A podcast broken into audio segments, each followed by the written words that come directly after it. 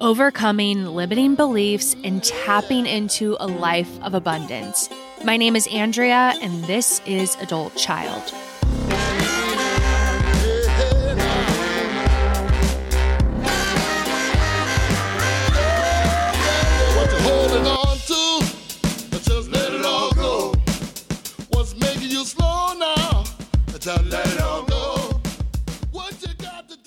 Welcome back to Adult Child, where we take a deep dive into the impact of growing up in a dysfunctional family. To any new listeners, my name is Andrea, formerly known as Awkwardly Tall Girl, formerly known as Mandria, a former shit show, a recovering alcoholic, and a girl who peed her pants at a Ruth's Chris, stone cold sober. That is me. And today we are diving deep into overcoming our limiting beliefs using EFT. Now, EFT stands for Emotional Freedom Technique. It's also known as tapping. I will be using the two interchangeably throughout the episode, but it is a very simple and effective way to reduce stress and to overcome self limiting beliefs. And it's also free, and you can do it essentially anywhere and anytime. Today, I am talking to Brad Yates, who is a former clown turned hypnotherapist and EFT wizard. Yes, an actual legit clown in the circus, which you'll get to hear all about in my conversation with him. So, EFT was developed in the 90s by a guy named Gary Craig, and it is a method used within energy psychology. It is based off Chinese acupuncture, and the underlying premise of it is that unlike Western medicine's focus as our bodies as solely a chemical system, EFT acknowledges that our bodies also have an energy system and that the root of our negative emotions is a disruption or a blockage in our energy systems. So, the way that EFT tapping works is that instead of using needles, which is used in traditional acupuncture, we use our fingers to tap on the same points where needles are typically placed while simultaneously stating an affirmation out loud. I'm going to try my best to explain this high level. It's kind of hard to explain in words, but let's give it a go.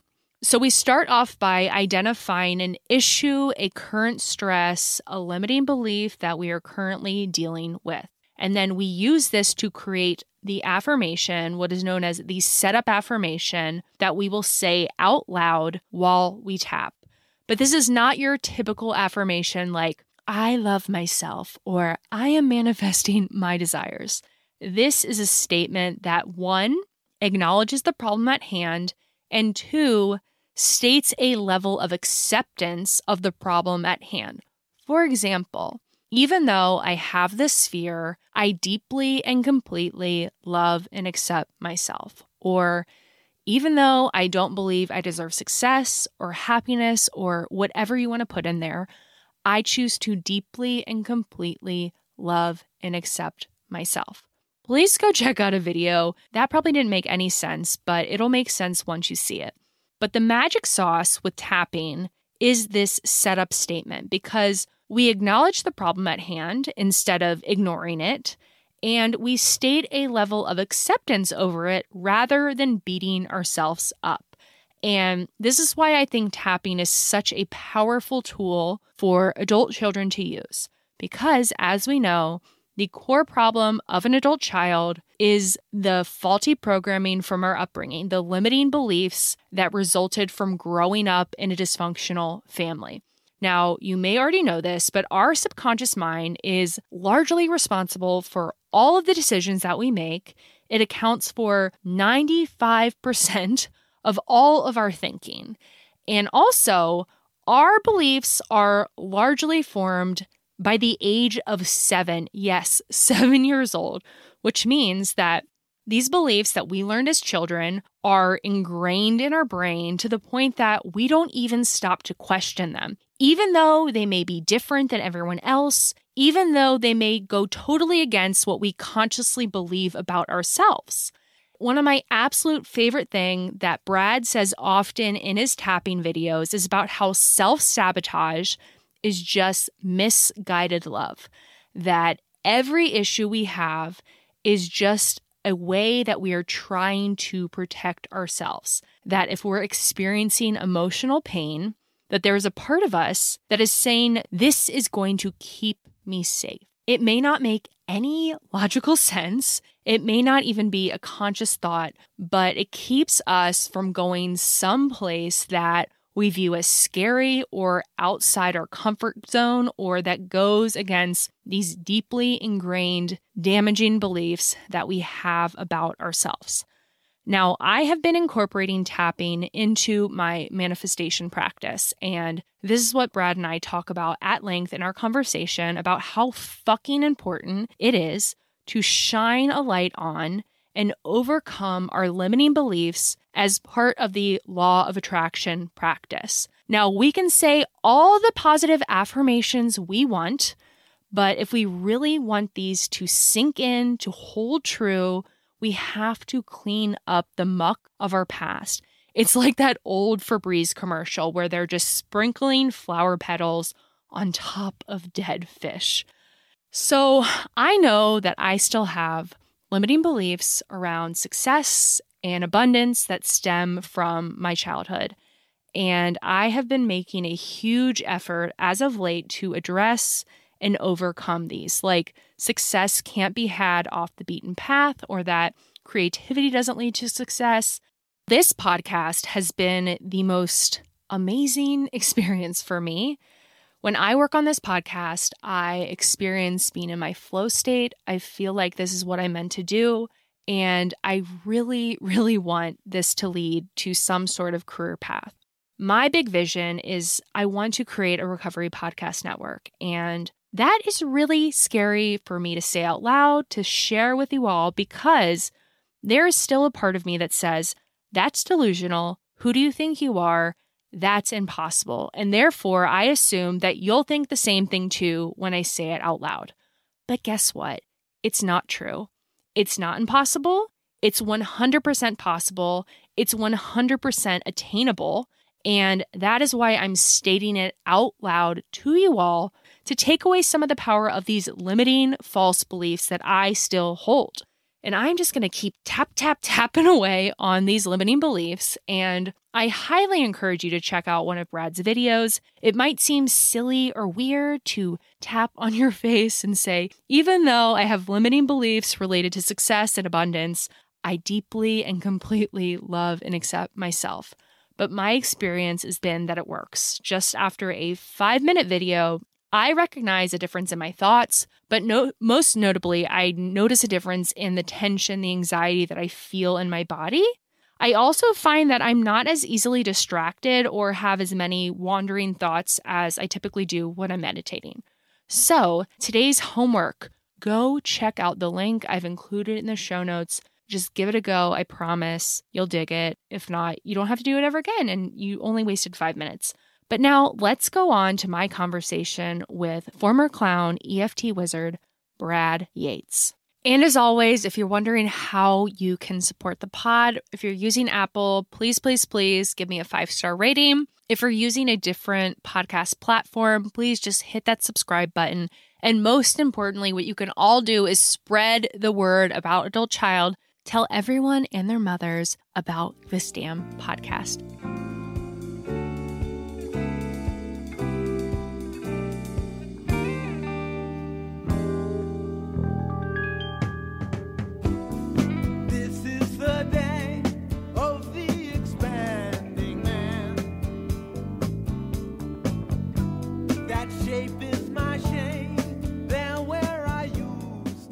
The truth of the matter, my dear shit shows, is that there is a huge overlap in those of us who grew up in a dysfunctional family and those of us who are suffering from ADHD. I myself got diagnosed with ADHD about a year ago, and getting this diagnosis and treating this diagnosis has made such a difference in my productivity and getting shit done. Now, let me tell you about Done. Done is an online ADHD care platform where you can get all the resources you need to help manage your ADHD. Take a free one minute assessment and book an appointment with a licensed ADHD clinician as soon as the next day. Get continuous care, one click refills, insurance coverage, and 24 7 care team support with Done for just $79 a month and pharmacy copays as low as $0. Visit get.donefirst.com slash podcast to learn more. Again, that is get.donefirst.com slash podcast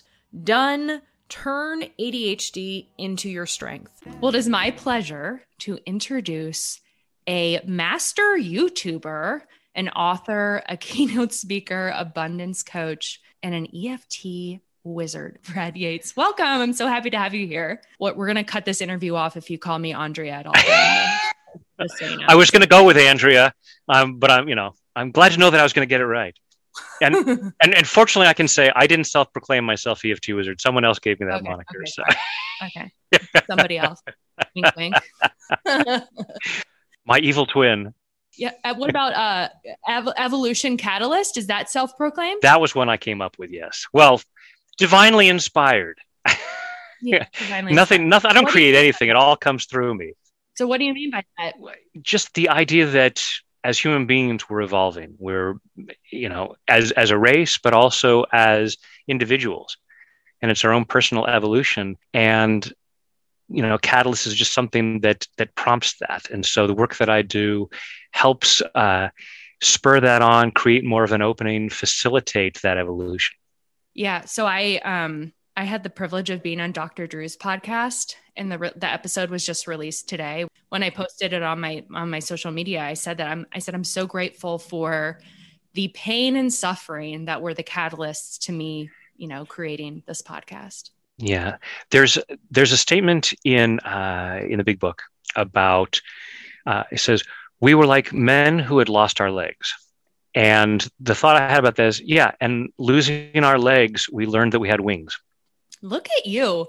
So why don't you're not in the program, but why don't you share why do you know so much of this uh, the big book lingo? I had the opportunity years ago to uh, I was invited to be a teacher at Sacramento Drug Court using EFT as a tool for recovery because this process of tapping I don't know if, how familiar the audience is with, with EFT and tapping but it but it's but it's this process of, of clearing out stress and discomfort which can be used in the moment of craving but also in terms of clearing out past upsets that can prompt our unhealthy behavior. And I, so i somehow got to know the uh, the person who was running this program and said hey would you come in and and teach eft to these people coming out of uh, jail for drug offenses as a recovery tool? And they also had people teaching tai chi and yoga and acupuncture. And so it was like, well, this is a very good opportunity to uh, learn about the 12 steps. and, uh, I, and I did go to, I went to some uh, Debtors Anonymous. At, at, that point, my finances were not great. And so I went through, um, I went to some Debtors Anonymous uh, meetings for some time to be involved in 12 steps in that uh, in that format but just fell in love with uh, the, the, brilliant the brilliant work it's such a uh, an amazing spiritual program, and it's it, it's kind of too bad that unless people have a specific addiction, they might not find that or take advantage of it. You know, it's the the two by four hitting rock bottom that that prompts people to look for that catalyst for evolution, re- recognizing I can't keep going the way I am. And so many people are living so far beyond what's possible for, or so far below what's possible for them because until a two by four hits them, they're not going to look for a, a program of recovery like that. I know. I know. And I know for me, you know, the 12 steps worked wonders in my life, but it couldn't, it couldn't address everything. And I needed to take other, you know, I needed to take other action in other ways and, and tapping comes into that. Um, but I don't think it's a cure all. I I think that that's changing. You know, I think initially earlier on and when 12 steps was kind of first founded, it was, you know, therapy was looked down upon or other other methods of healing was looked down upon. I think now it's it's being more fully embraced. Um, but there still are a lot of miserable people that have that have worked all 12 steps multiple times, maybe need to explore some other options. right. And and I don't think anything is meant to be a cure all. I I each thing that we do creates an opening for us to find other avenues and other things that will benefit us.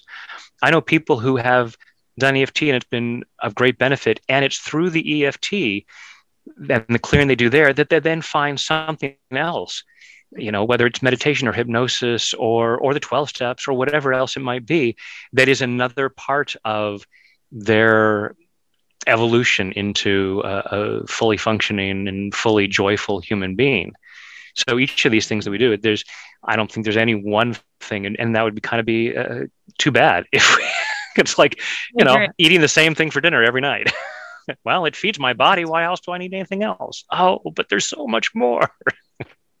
Oh, I know. I, I've had a few people say to me, they're like, if I could just take a pill in the beginning of the day, that would fulfill all of my me- meals for that day. I'd be, I'm like, you, there's something wrong with you. Yeah. People who say I forgot to eat lunch, like I've never forgot to eat a single meal meal in my life. I'm either eating a meal or thinking about my next meal.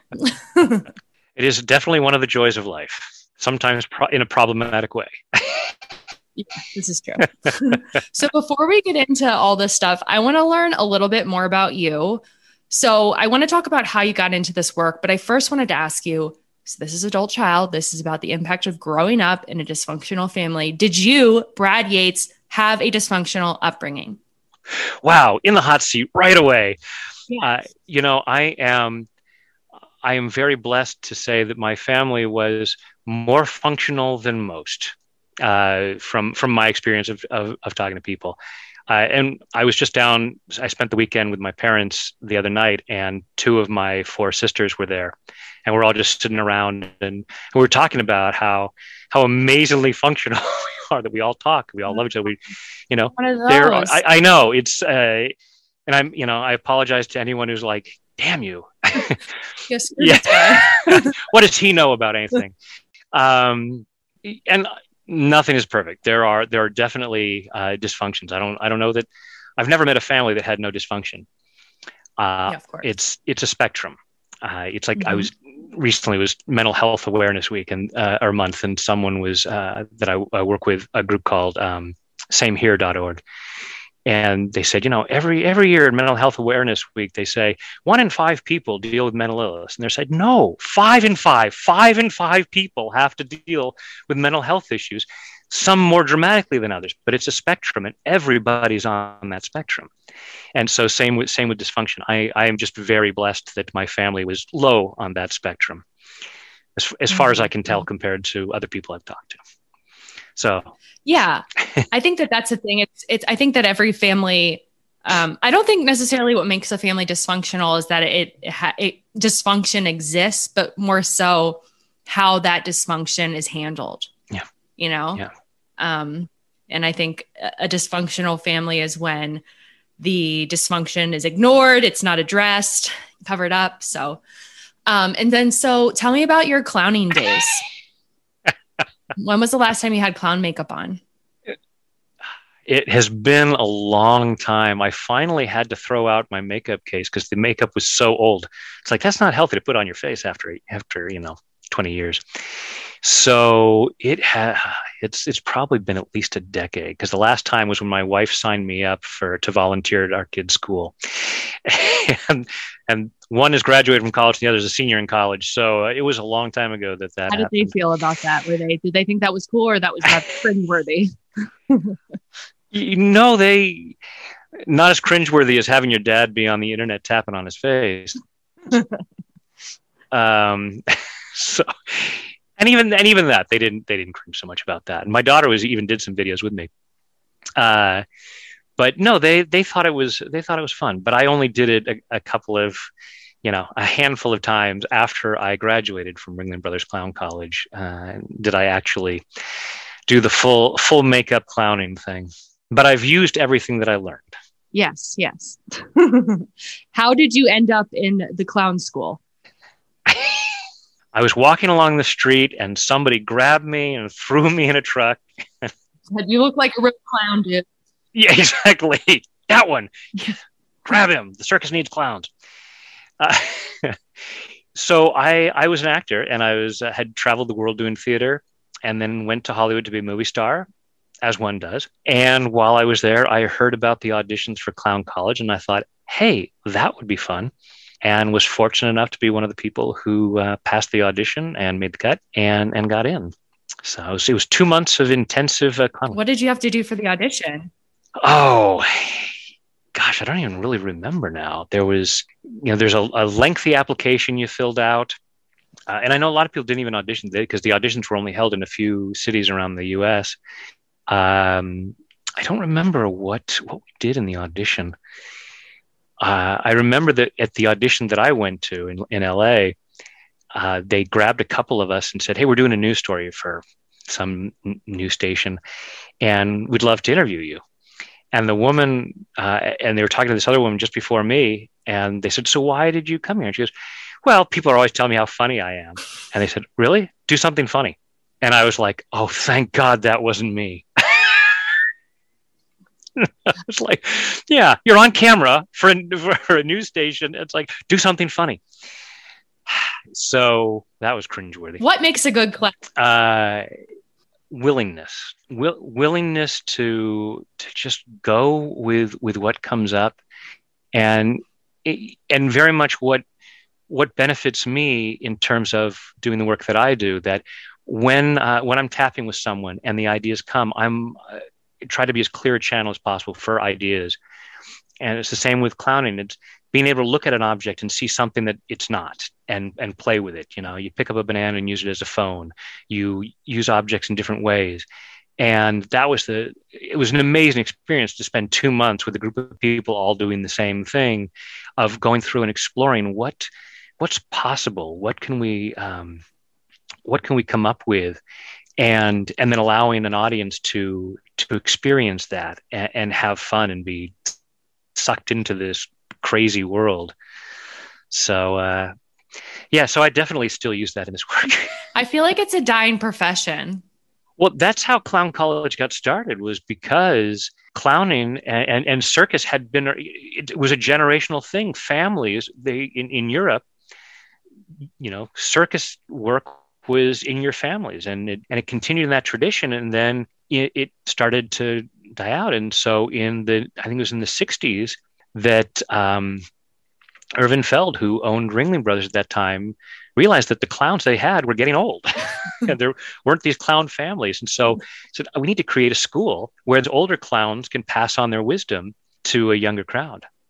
And continued in that way for until uh, uh, just a couple years after I was there. I was there in '94, and then after a few years, they they they closed ring, uh, Clown College, and now just have a tradition of mentoring people and uh, finding people that are interested in it, and they come in and they're mentored uh, in the show. You shut them down. Yeah. yeah. so then, how did you go from being a clown to getting into this, you know, spiritual healing work? Yeah. So while I was in LA and uh, pursuing my acting career and uh, having gone to clown college, I also met a woman, fell in love, and got married. And when our first child was on the way, I thought, you know, I need a backup career. so I saw an advertisement for hypnotherapy school. See, this thing, it's my whole career is me looking in the newspaper and seeing advertisements for schools, clown school, hypnotherapy school, what the heck. Um, uh, you know, I should have found one for an accountancy school. It'd be. Uh, no, I'm, I'm, a, I'm, a, recovering CPA. But no. I, oh, there you go. I'm a, I'm a recovering alcoholic and a recovering CPA. So I don't know about that. I, I call myself a recovering actor. so, um, so I, I trained in that and started building hypnotherapy practice. And then after a couple of years, when our second child was on the way, I realized that as much as I loved acting, it was doing personal development work was really my calling. This is really what I, I, I felt I was meant to do. And so we left Los Angeles and moved to Northern California to be closer to our families. Uh, my wife's parents had recently retired and moved from Ohio out to Northern California, where my parents were. And through some other hypnotherapists, they were talking about this energy psychology conference. And this guy, Gary Craig, is teaching this thing called EFT, where you tap on your face. And when people first learn about tapping, that you tap on your face, they say, wow, that's uh, kind of weird. I've been to clown college, so you know, tapping on my face, hey, no big deal. I was, I, you know, my my threshold for for silliness was, you know, pretty high. So I, so I've just found the process fascinating, and little by little started incorporating it into my hypnotherapy sessions, and then little by little they became tapping sessions with a little bit of hypnosis at the end. So, when you went to hypnotherapy school, did you have any prior experience? Had you been in therapy ever? Or was it just really just like, oh, this sounds kind of interesting? I, would always been fascinated with the power of the mind. I had been fascinated by like parapsychology and uh, all kinds of things like that. When I was when I was 15 years old, I was talking about this. My dad said, "I think you're ready for illusions." Illusions is a book by Richard Bach. It's uh, the same guy who wrote Jonathan Livingston Seagull. And I have since found out that some of the, uh, if you know the movie The Secret, some of the guys in the movie The Secret, um, like Bob Doyle and Joe Vitale and Mike Dooley, are friends of mine, and they have all said, "Oh yeah, Illusions was one of the books that first got me on this path as well." I've never read it. I'll have to check it out. Yeah, it's called Illusions: The Adventures of a Reluctant Messiah. Mm. It's a short read and just a just a wonderful story about it's a law of attraction story, basically, before people were talking about law of mm-hmm. attraction mm-hmm. and how we create our reality.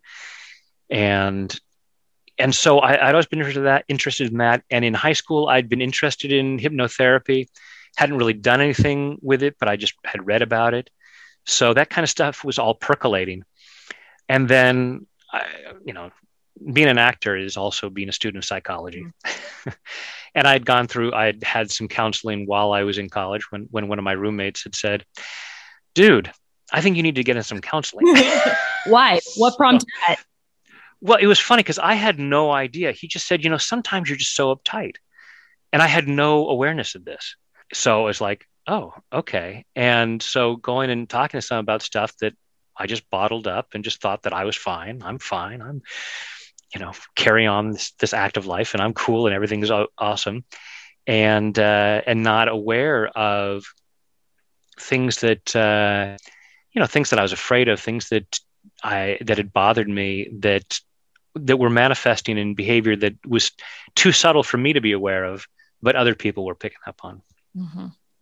Wow. So, and then as part of going through the hypnotherapy training, were you required to to have it your own sessions as well to to get hypnotherapy treatment as part of the schooling?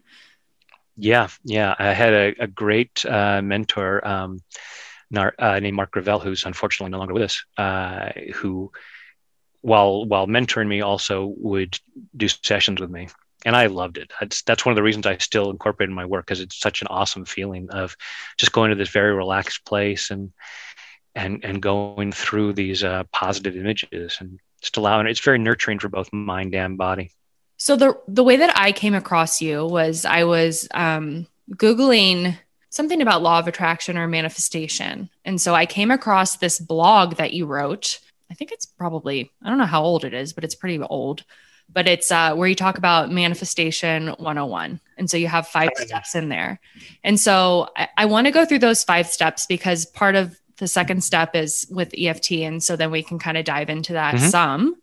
But um, yeah, I just want you to know that your videos, your tools has has been playing a big role in me growing this podcast and uh, trying to release, you know, limiting beliefs. So I just want you to know that you've really helped me a lot and you've played a big role. Every day i'm every day i'm touching my face with you. So even though you don't know it. Well the, I, I greatly appreciate that Andrea because the, the reason i do the work that i do is so that people will share their gifts and talents. And to look at and you know i was looking at your podcast and the people you've interviewed and the subjects you've covered and i know i know how many people that must be benefiting. So for me to know that i have somehow helped you allow yourself to then go forth and help other people in that way is extremely gratifying. That's what I always like to ask my guests, you know, that I know have had a large impact on people. Are you able to to receive that and, and hold that and, and really feel, you know, gratitude for the huge impact that you've had? I do. And I I, I go through comments on my YouTube channel, you know, to see if there's because sometimes people have questions that that I want to answer and a lot of the comments are just things saying, "Thank you. You have no idea what a difference you've made." I, when I was able to do live workshops. I would meet people who would come up and tell me the difference that it makes. And it's very gratifying. And it's it's one of the ways that God, higher power, however people want to perceive that, um, lets me know that I'm on the right track. so it's it's just it's nice to know. Okay, here's here's validation that that I'm doing what I'm meant to be doing. Yeah, yeah, I know. I get a visceral reaction whenever I receive you know messages from from listeners. So step one, create it. I haven't read that article in a while. Uh, I used to publish it every every month year, but so create is, is is when you come up with the idea of what it is that you want. So you know whether it whatever your ideal life looks like. So for some person it might be a healthy body, for another it might be a relationship, it might be a house on the beach, it may be a sports car. So it's saying, okay, here's here's what it, I what I want, and uh, deciding what that is. How important is it to be specific? You know, because I hear that a lot. And, you know, if I do guided manifestation videos, and sometimes they say uh, the more specific, the better. But what are your thoughts on that? The more specific we make it, the easier it is for our, for ourselves to envision it. The the caution is that we don't want to make it so specific that you know if I say I want a uh, I, I want a 2022 uh, Porsche 911 Carrera and I want it in silver.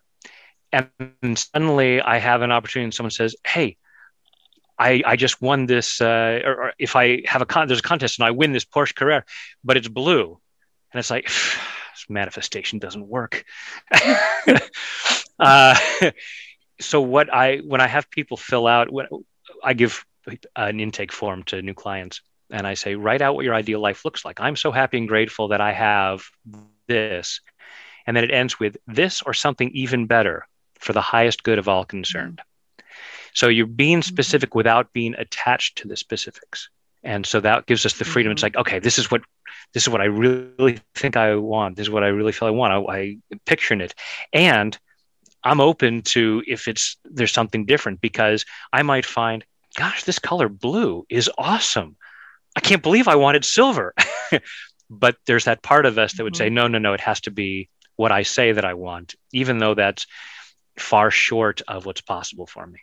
Yeah, I think it's about being open to receiving new information about our, you know, learning about ourselves and also receiving new information from our higher power. I mean, I, over the past several years, you know, I started so many creative projects that I were convinced that that was the thing, you know, this is what I was going to do. And it didn't. Like this podcast was what I was supposed to do. Um, so just being open to learning new information and you know receiving new insights from your higher power i think is important now like at this that. moment at this moment this is what i believe that i want and i'm going to create it in the detail of what i believe i want right now and being open to the fact that i'm evolving and what i want right now may be totally different. I for the longest time i wanted to be a, a movie star. I wanted to be an actor. I wanted to I, I would visualize winning an oscar. There's always Susan Sarandon was last year's best actress who you know this year was giving me my uh, my trophy. And it's like now i can't even imagine. I i loved acting and i know that acting is the absolute right career for some people but i can't imagine loving uh, any career as much as i love what i do now mm, that's amazing okay so next point is clear it uh, step two so this is where eft comes into into play. So I've high level explained to the listeners what it is, but can you explain how the hell and why this works? how on earth can tapping help you manifest what you want or do anything other than bruise your face? Uh, so tapping is based on acupuncture. So for thousands of years in Chinese medicine, they've said there's a flow of energy through the body along these pathways called meridians. When this energy is flowing naturally, we experience our natural state of health and well being. When this energy gets stuck, we don't feel so good. We don't think as clearly. We don't make the best choices. All of us are familiar with making bad choices. That's because something inside of us was not feeling good. So, in traditional acupuncture, the doctor would stick needles in these key points to stimulate that healthy flow of energy. And we're just doing the same thing by tapping these points with our fingertips there are a number of ways in which it may be working. We we know that it works. We have scientific evidence. We have a growing body of scientific evidence uh, cortisol levels, which is a stress hormone. We can see um, in double blind studies, the group that does the tapping, their cortisol levels drop dramatically 24 to 50%. Uh, we have fMRI studies where we can see brain activity, parts of the brain lighting up when we're having cravings. And then after tapping, and we can still look at the things we're craving, and those parts of the brain don't light up anymore. So it's not just, you know, us saying, yeah, I think I feel better. It's like, no, we can measure things in a scientific way to see that the tapping is having that effect. Is it that we're clearing out the blockages in the meridian? Is it that the um, the electrical stimulation that happens from tapping on these points is sending messages to the brain that calms down the fight or flight uh, system? Is it the polyvagal polyvagal system, the the vagus nerve that runs from the brainstem down through the body and connects to the different organs that uh, that manages emotions? So there's all kinds of ways that the tapping is down regulating that upset, that stress response. So initially we're starting right with like the setup affirmation where we're, you know, tapping the karate chop. So with that we're using the setup affirmation. I think what what makes this unique in the sense is that we are acknowledging the limiting belief, right? I think a lot of the times with affirmations we're like clear we're just clearly sticking to the positive. Can you explain right. what what the purposes of this initial um, step and and why it's so important that we acknowledge whatever the the limiting belief is? Yeah because what we resist persists. When i first introduce eft to some people and you say you know she tapped on the side of your hand and we we state a, a, a level of self-acceptance even though we have this issue. It's it's just like in aa saying i'm a recovering alcoholic. It's acknowledging that it's there as opposed to trying to pretend that it's not there and so when we start off and say, um, even though I'm really angry at Bob, I choose to love and accept myself. And when people hear that, they go, no, no, you, you mentioned the negative thing. It's always, you have to focus on the positive, always focus on the positive. And I'll say, okay, so if you have a, a beautiful living room with a beautiful carpet and you also have a beautiful dog, and your dog leaves a not so beautiful present on your carpet, are you going to say, I'm not going to look there. I'm only going to look at where the carpet is clean? One, you're kidding yourself because your brain is very much thinking there's poop there. Two, if you try to avoid it, you're going to step in and spread it around. So it's a matter of, it's not a matter of sitting there and dwelling on it, going, oh, there's poop on my carpet. You want to sit down, go, oh, there it is. I'm going to clean it up and I'm going to address it. So, in terms of mm. law of attraction and this manifestation process, I, I took this step from uh, these steps from uh, I can't remember the book, but it was based on the teachings of Abraham Hicks, and they had the steps create it and then move on to the next thing, and they didn't have the clear it. And this is where uh, Joe Vitale from The Secret, he and I had become friends, and we were talking because we were both saying the same thing. You've got to deal with what's there if I just if I have this belief about why I couldn't or shouldn't have that, then I can be trying to feel really good about it. I can be trying to manifest it, but there's a part of me that's very much focused on the negative, and that's in my energy. So we want to address and say, okay, let's say I, I, I say I want to have uh, I, I want to make uh, five hundred thousand dollars this year, but if I have a belief that money is the root of all evil, I've got to address that because otherwise, every time I say I'm making a five hundred thousand dollars a year, part of me is going, "No way in hell am I going to do that because I don't want to be evil." yeah, that's really um, that's really kind of like the main message of of this podcast, or what my experience was was. You know, I didn't I didn't know what the problem was for a long time. I didn't realize that I had these faulty beliefs from childhood but it didn't matter you know how much i promised myself that the next time i found myself in a romantic relationship that i wouldn't ignore red flags or that i wouldn't date an you know an active alcoholic or a guy that was emotionally unavailable. It didn't matter what promises i made to myself what intentions i made. Nothing i was completely powerless until one i realized what the issue was and two i, I addressed it and i worked through that issue. So can you talk a little bit about you know using eft for daily stresses as compared to using it to address this deep core shit like our the faulty programming from childhood. Right. And i recommend tapping on a daily basis because to me it's energy hygiene just like physical hygiene like brushing your teeth and taking a shower. Most of us do it daily just as a maintenance thing whether we think we need it or not. We don't wait until everyone around us is holding their nose and then say, "Oh, that's right, I haven't taken a shower in two weeks." We we do it before we know we need it. And most of us mm. don't have a way of dealing with stress in that same way. But stress is always compounding. You know, the reason that we stink after a while of not taking a shower is because all the dirt that we pick up compounds until the point where it's like really noticeable. Stress is always compounding. We don't want to wait to the point where it's really noticeable when we're behaving in unhealthy ways where we're making bad choices for ourselves or harmful choices towards other people. But that's what happens, it, it builds up. So having some way of dealing on a daily basis, and that doesn't mean that every day you need to be going in and I'm going to tap on this really traumatic event from my childhood with my dad when he did this to me. It can simply be, you know, one of the one of the fun videos that I have about tapping for a million dollars or whatever. Just doing some kind of clearing because whatever we're tapping on, whatever we're saying, and, and, tapping is beneficial even if we're not saying anything. If we're just tapping silently, we're still going to be clearing the stress out of our body. And most people have no awareness of the stress they're carrying. We all have ambient mm-hmm. stress, especially in this day and age, uh, the information age. We're constantly being bombarded with messages about things. Here's something you should be upset about and we just brush it off and go okay i'm fine i'm fine even though i'm reading stories about an earthquake that happened halfway around the world and how the stock market isn't doing well and this election issue and all of these different things. And we're walking around and that's it's like people dumping dirt on us and we're walking around going i don't need a shower. So it's on a daily basis doing some clearing some cleaning and allowing ourselves to be as free and open as possible and healthy as possible. It, it reminds me of emdr in some ways. Um, are you familiar with EMDR? Oh yeah. Mm-hmm. Yeah. So here's the thing with the EMDR though. You know, this is done with um, a professional, right? And and we're looking at trauma.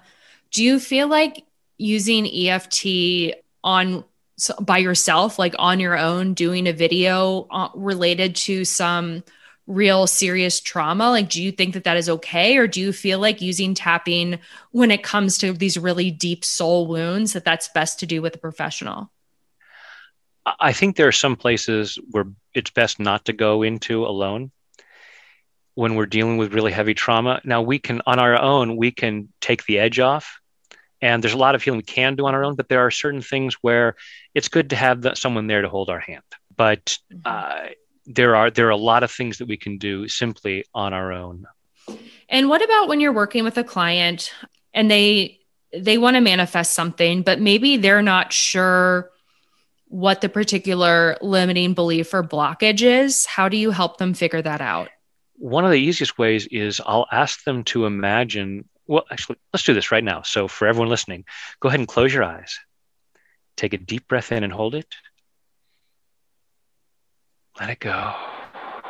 Just allow yourself to feel as centered and grounded as you can at the moment. Just following your breath through your body allowing yourself to be aware of how you're feeling physically and how you're feeling emotionally right now. And now think about what it is you'd like to manifest. Imagine yourself having that. You know, whether this is seeing yourself with a romantic partner or seeing yourself driving a particular car or maybe just looking at your online bank statement on your computer. Imagine that you've got this and say, it's safe for me to have this. And just let that rattle around inside for a moment and notice on a scale of zero to 10 how true that feels. Now, I know some of you are going to want to say, oh, it's definitely a 10. Absolutely. And I'm going to say, check again. Because the extent to which we don't have what we say we want tends to be the extent to which we are resisting it. And we tend to resist things mm-hmm. because they don't feel safe at some level. So we may not be consciously aware of why we feel it's unsafe. Uh, but there's something inside of us that just feels that. And I've done this with so many people, and you know, they'll say, "Why don't I have the money that I want?" And we'll do this exercise, and I'll say, on a scale of zero to ten, how safe does it feel? I Go, wow, it's like a two or a three. Bingo. If you're if you're if you had a young child and that child was invited to a birthday party at a particular house, and you're looking at that house and the people who live there and saying, on a scale of zero to 10, how safe is it for my child to go to that party? And you think it's a two or three? Are you going to let your child go to that party? No. So acknowledging yourself now. So instead of beating yourself up for not having what you want, the amount of money, the relationship, the level of health, whatever it might be, recognize self sabotage is simply misguided self love. Yes, please explain. Yeah. So, however you see yourself as sabotaging yourself, if it's, I just, I always screw up interviews, or I don't show up to interviews, mm. or I always, you know, just as I'm starting to lose weight, I eat a pint of ice cream, or just as, uh, just as I'm about to, you know, get my one month chip, my 30 day chip, I go on a bender. Whatever it is, and it's it's mm. looking at it and saying, okay, beating myself up is not working. and, and being compassionate, going, okay, some part of me said I needed that. What what am I afraid of? What is going on in there that is causing me this fear and this stress such that I felt a need to sabotage this? So when we say we have this this goal, there is something and we're not and we don't have it yet. Something is sabotaging it in some way, not because we're bad or stupid, but because we have old programming about why it's not safe including healthy relationships. If we've if we've grown up in a situation where uh, relationships are always dysfunctional and abusive if someone's nice to us it's like what the heck is going on here? This is this is totally uncomfortable. It's totally unsafe. Yeah or boring or super boring. Right. Well and, and i and i would even go beyond that and say it is boring and because that's how i'm telling myself there's something wrong here. There's something there's something wrong here and so I will I will call it boring. We'll call ourselves lazy. Mm-hmm. I don't believe in lazy. Lazy is is just how we cover up the fact that we're afraid of doing something. We don't take action mm-hmm. because we can look at well, I I'll put all kinds of effort into this or that. If I was inherently lazy, I couldn't do that. I'm only lazy in those places where I have a reason to avoid taking action, where I'm afraid of the mm-hmm. outcome in some way. And it's like, oh, I'm so lazy. I can never exercise. No, there's something about me that says if I exercise, there will be an unfortunate consequence. Maybe I'll feel that I'm too attractive, and being attractive brings in unwanted attention and all kinds of trouble. So, hey, I'm, I'm not being lazy. I'm safely avoiding uh, the dangers of exercise. Mm-hmm. Yeah, it's like I'm sure you're familiar with um, what's the book, The War of on Art or The War of Art, where Steven Pressfield, brilliant book. Yeah, so good. Resist- so. Resistance is the enemy. I know. Like if let's say I'm gonna pizza every day for a year, I'll do that hands down, no problem. But go to the gym every day, maybe I'll last a couple days. right. Even though inherently in the body, without any kind of programming, as children, we love running around. We love to be physically yeah. active. You know, you look at go play fetch with your dog, and your dog's like, throw the ball, throw the ball. Come on, I want to run, throw the ball. There is that inside of us but after years of programming, we have these ideas about why it's not there. Now, someone else could say, I don't want pizza at all because of their programming. And so that mm-hmm. wouldn't be easy with them. But many of us have no resistance to the idea of pizza. So it's looking at why do I have that resistance?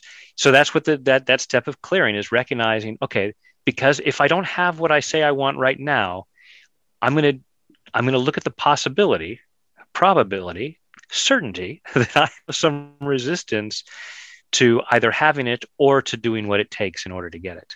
Mm, I know. I just think that that's such a game changer, right? It's just the the willingness to to be open to that, and that's why I think what you're doing is so important, and um, and having conversations like this because um, I think every every single person is is dealing with this on some level, whether it's manifesting in some really destructive ways or maybe just in some real subtle ways but i think it's just so important that it's talked about more. So we, we've we've cleared it and now we're going to live it. What are we doing in living it? Step three. So living it is where we like we just did really imagining that we have it. Really imagining living in that place and trying to get into that vibrational energy.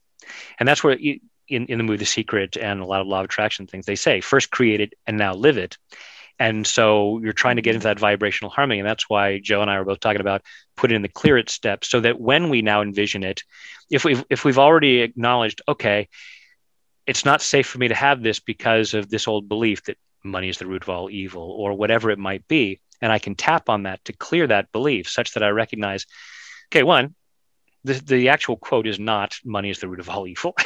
it's the love of money is the root of all kinds of evil which is as we break it down, is a totally different statement. And and so we recognize, okay, so it's not evil to have money. And now when I think about having the money, it's safe.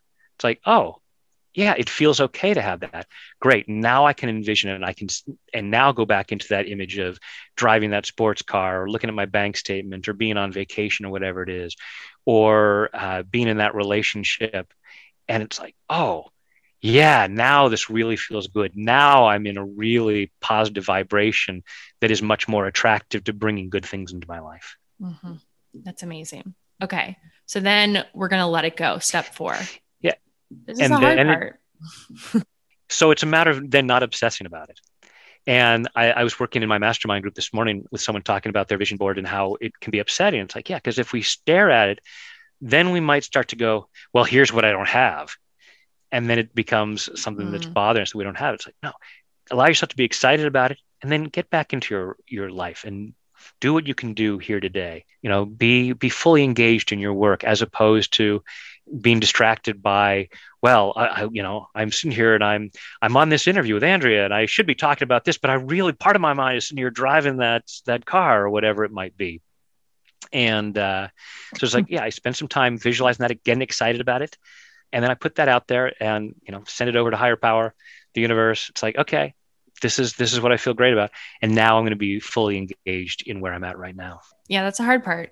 It is. It's hard when things don't happen as quickly as we want them to, and just really being in that place of everything is exactly the way it's supposed to be right now in this moment. Is like you know it's my goal every i actually just shot it based on that having done that round in that mastermind i shot a new video about vision boards and being able to look at it and recognize you know, tap while looking at it and recognize, okay, if I'm seeing it, since everything is energy, I'm connected to everything. So I already have it at some level. You know, just like you can think about something you might own that you don't see right now. If if you own a car, if it's in the garage, you probably can't see it right now, but it's like, yeah, but I know that I have it. You have everything. Mm. It's all out there. It may not be in your possession. I is we're talking about window shopping. It's like you can go window shopping, you can enjoy this this like a beautiful outfit. Oh, this what an awesome outfit! And isn't isn't it so great that since my closet is kind of crowded, this store is allowing me to to store it here in a place where I get to share it with other people. Other people get to enjoy my awesome outfit. That's a stretch for me. tap tap tap tap. But allowing yourself to be in that letting go of this idea of I have this lack. It's letting go because we're so programmed to have lack and I don't have it. I don't have it you do. You're connected to everything.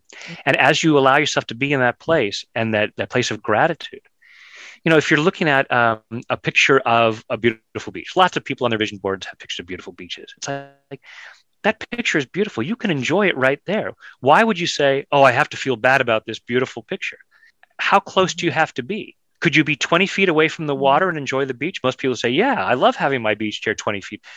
But someone might say no no no no unless you're actually in the water, you can't, you don't really have Pull it.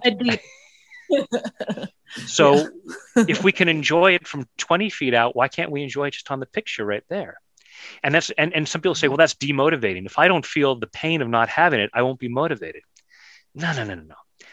That that pain sucks the energy out of us. It doesn't, you know, we might be driven, but if we're driven by pain, if we're driven to work out by looking in the mirror and saying, You are so out of shape, you're awful, then even if we get into shape, we're still going to feel bad because we're beating ourselves up every day.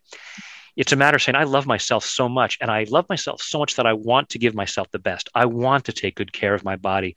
I want to allow myself to enjoy beautiful things, whether I'm enjoying them in a picture or actually being there.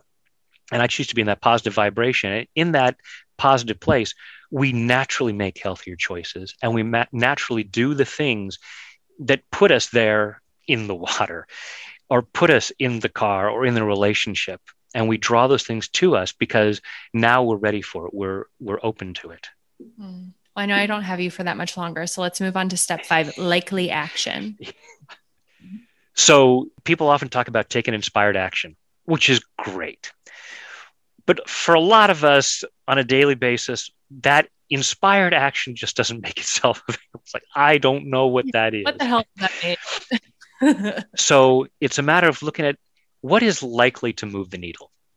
I want to get from here to there. What's going to move the needle? It's like, um, you know, inspired. Uh, if I'm trying to, uh, if I want to be a, a multimillionaire, inspired action is create this incredible product that everybody wants to have.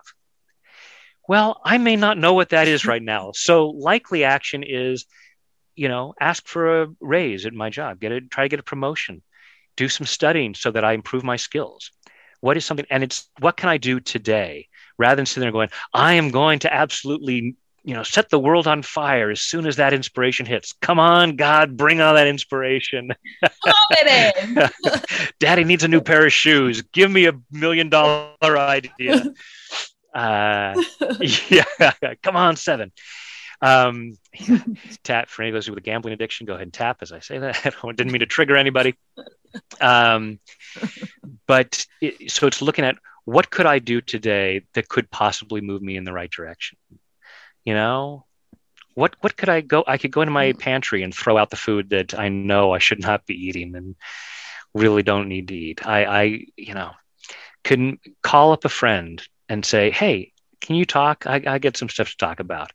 So, not not waiting for the perfect thing, but asking yourself, "What can I do right now that might move me in the right direction?"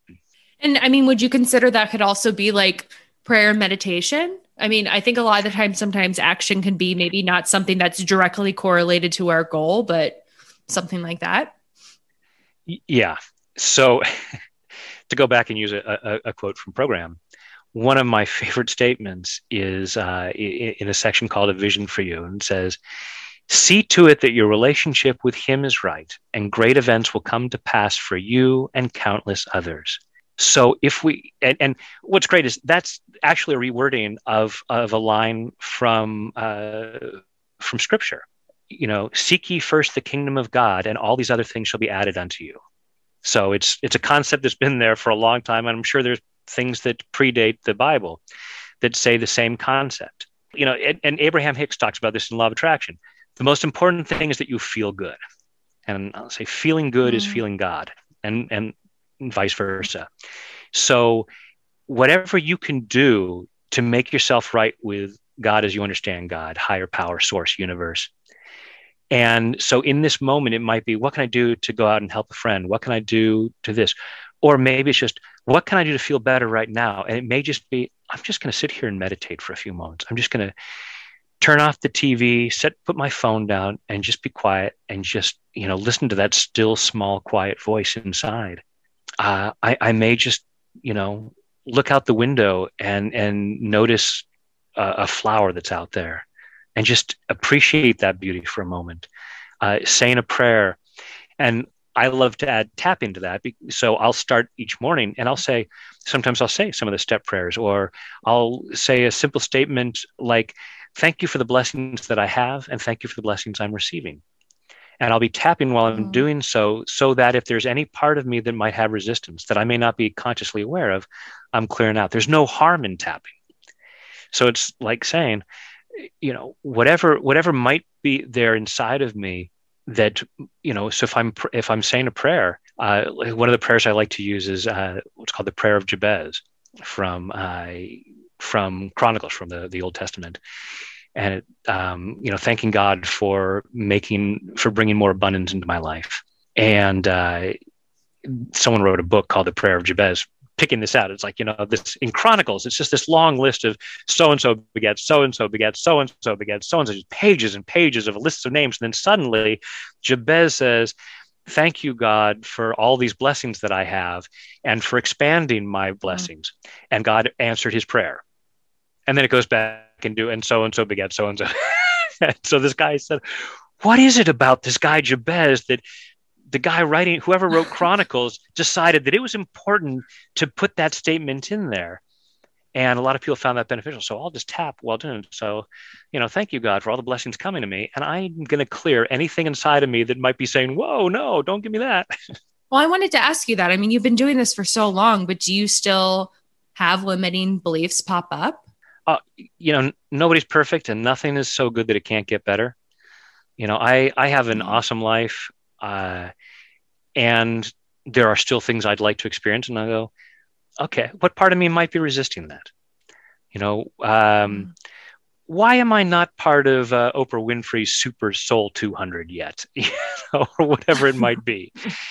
It's uh, so you know, I look at on my YouTube channel. Okay, I would love to have millions of subscribers. I would love to know that my videos are reaching so many people. I, I had the idea this morning. It's like you know, so right now people are talking about vaccinations in order to build herd immunity. The more people who uh, are immune, the more we clear this pandemic. So in uh, so Bessel van der Kolk, the you know pr- one of the premier experts in trauma in his book uh, the body keeps the score yeah ta- talks about how the biggest health crisis in the world and certainly in the us is child abuse and Mm. recognizing that that violence begets violence begets violence. And it's it's it is a pandemic. And saying mm-hmm. okay if people could tap away the the pain inside that gets that that fuels violence if enough people mm-hmm. were tapping we might create herd immunity against that violence and against that pain and suffering. And i'm not claiming it's going to be 100% perfe- perfect just like vaccines are not 100% perfect but it's just you know it's looking for what is a step in the right direction. What are the things that we can do to clear the stuff that causes that pain?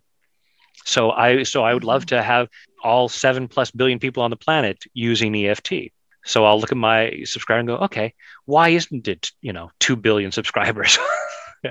And i'll just clear whatever whatever part of me is resisting having a bigger impact i choose to clear that. Mhm.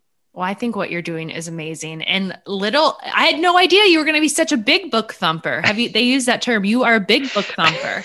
You're quoting shit. Look at you. you know i i love i love truth wherever i find it you know i'll i'll quote comics in, in fact that's a line that's a line from illusions where uh someone he the messiah says something and it's a quote from a peanuts cartoon and the guy says i believe you're quoting peanuts or snoopy and he said i'll, I'll quote truth wherever i find it Well, that's what I love about what you do. And, um, you know, adding your humor to it, because I think that humor is so important when it comes to healing. And that's something big that I wanted to create with this podcast is we're talking about raw and vulnerable shit, but we also need to be able to, to laugh at it and embrace it. And, um, so that's why I just, I really love your videos. Cause I love the, the lightness that you bring to it. Cause it is, it's Yeah, very it's- important it, in it's healing. the spoonful of sugar that helps the medicine go down. You know, if we're just all sitting around going, "Oh, this upsetting stuff, all this trauma, my life sucks, people hurt me," it's important stuff to do, but to be able to, you know, throw in some comic relief sometimes, and and laughter in and of itself, you know, I said laughter is the best medicine. It's certainly one of the beneficial medicines, and and can help us to open up. And sometimes it's after we have a really big laugh, it's like oh wow something just really shifted because we've created this opening where we're blocked off before So this will be released next week. Um, but by that point, I know that this upcoming Saturday, you're doing this. What is this? Tapping into your big vision. Is this something that people could access? Because this won't be released until whatever next Wednesday is, August. I don't know. Is this something that they could get access to after this, after the day it was yeah released? that i that i'm not sure about um I, I'm not the organizer. Yeah, I don't, I don't know. I'm not the organizer, so I don't know if they're going to continue to sell the recordings afterwards. I know that people who buy it will be able to get the recordings because four of the six practitioners are in England, and so this is going to be going on throughout the English day. Uh, I will be the last person Yes. speaking here in California in the morning, so I will be missing most of the. My buddy in Australia is going to be late uh late in the night before so uh so i know that the the recordings will be there and i think that people will still be able to get access okay. And then do you have any other events that are coming up? uh, i have a live event fingers crossed my first live and in-person event in cleveland in september. Hopefully it'll be doing many more. This as, as a recovering actor doing live experience uh, live workshops is my favorite. And and listen to bessel van der Kolk talking about uh, what he calls trauma drama and how all of these drama programs theatrical programs for dealing with drama are so profound. And they all have the same thing in common that they all acknowledge the challenges of life and they transform it through a communal engagement and it's like oh my god that's what Mm. we're doing in a in a workshop we're doing trauma draw because we're acknowledging the the stuff, but we're all harmonizing together just like dan- you know cultures forever have used dance and chanting to harmonize to have an experience. And we're doing that with the tapping and repeating back the same phrases. So where can people find you? So thank you. You can find me at my website tapwithbrad.com and that has links to all of my different resources classes programs uh, different channels. And you can find me on social media at tap with brad facebook youtube instagram twitter well, thank you so much. And thank you for all the good work that you bring to this world um, and the impact that you've had on my life. I'm extremely grateful. And it's, this has just been a crazy experience, just, you know, talking to people. I mean, I've looked at your, I, have looked at, we've spent a lot of time together. Um, this is just the first time that you're aware of. So, well, thank, thank you. you so much for doing what you do thank you for working through what you you know the, having the courage to work through what you've worked through such that you're sharing your gifts in the way that you are and thank you for the opportunity to share this work. And thank you to everyone listening for being willing to, uh, you know, evolve because it's going to be great for you and everyone around you.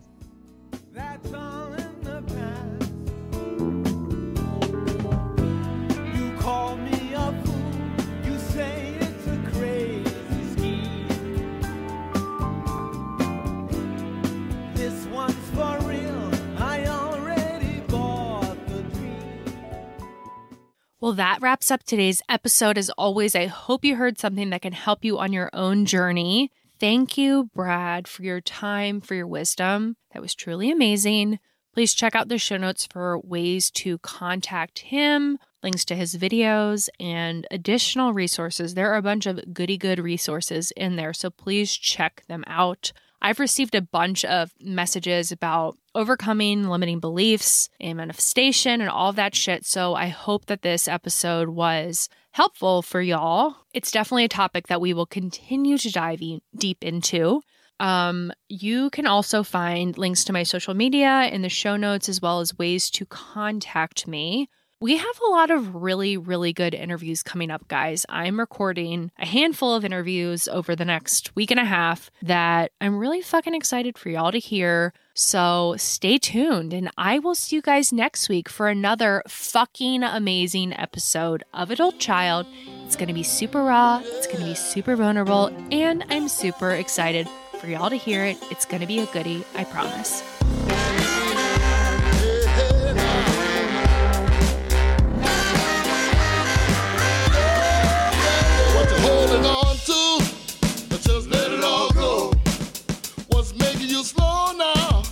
Let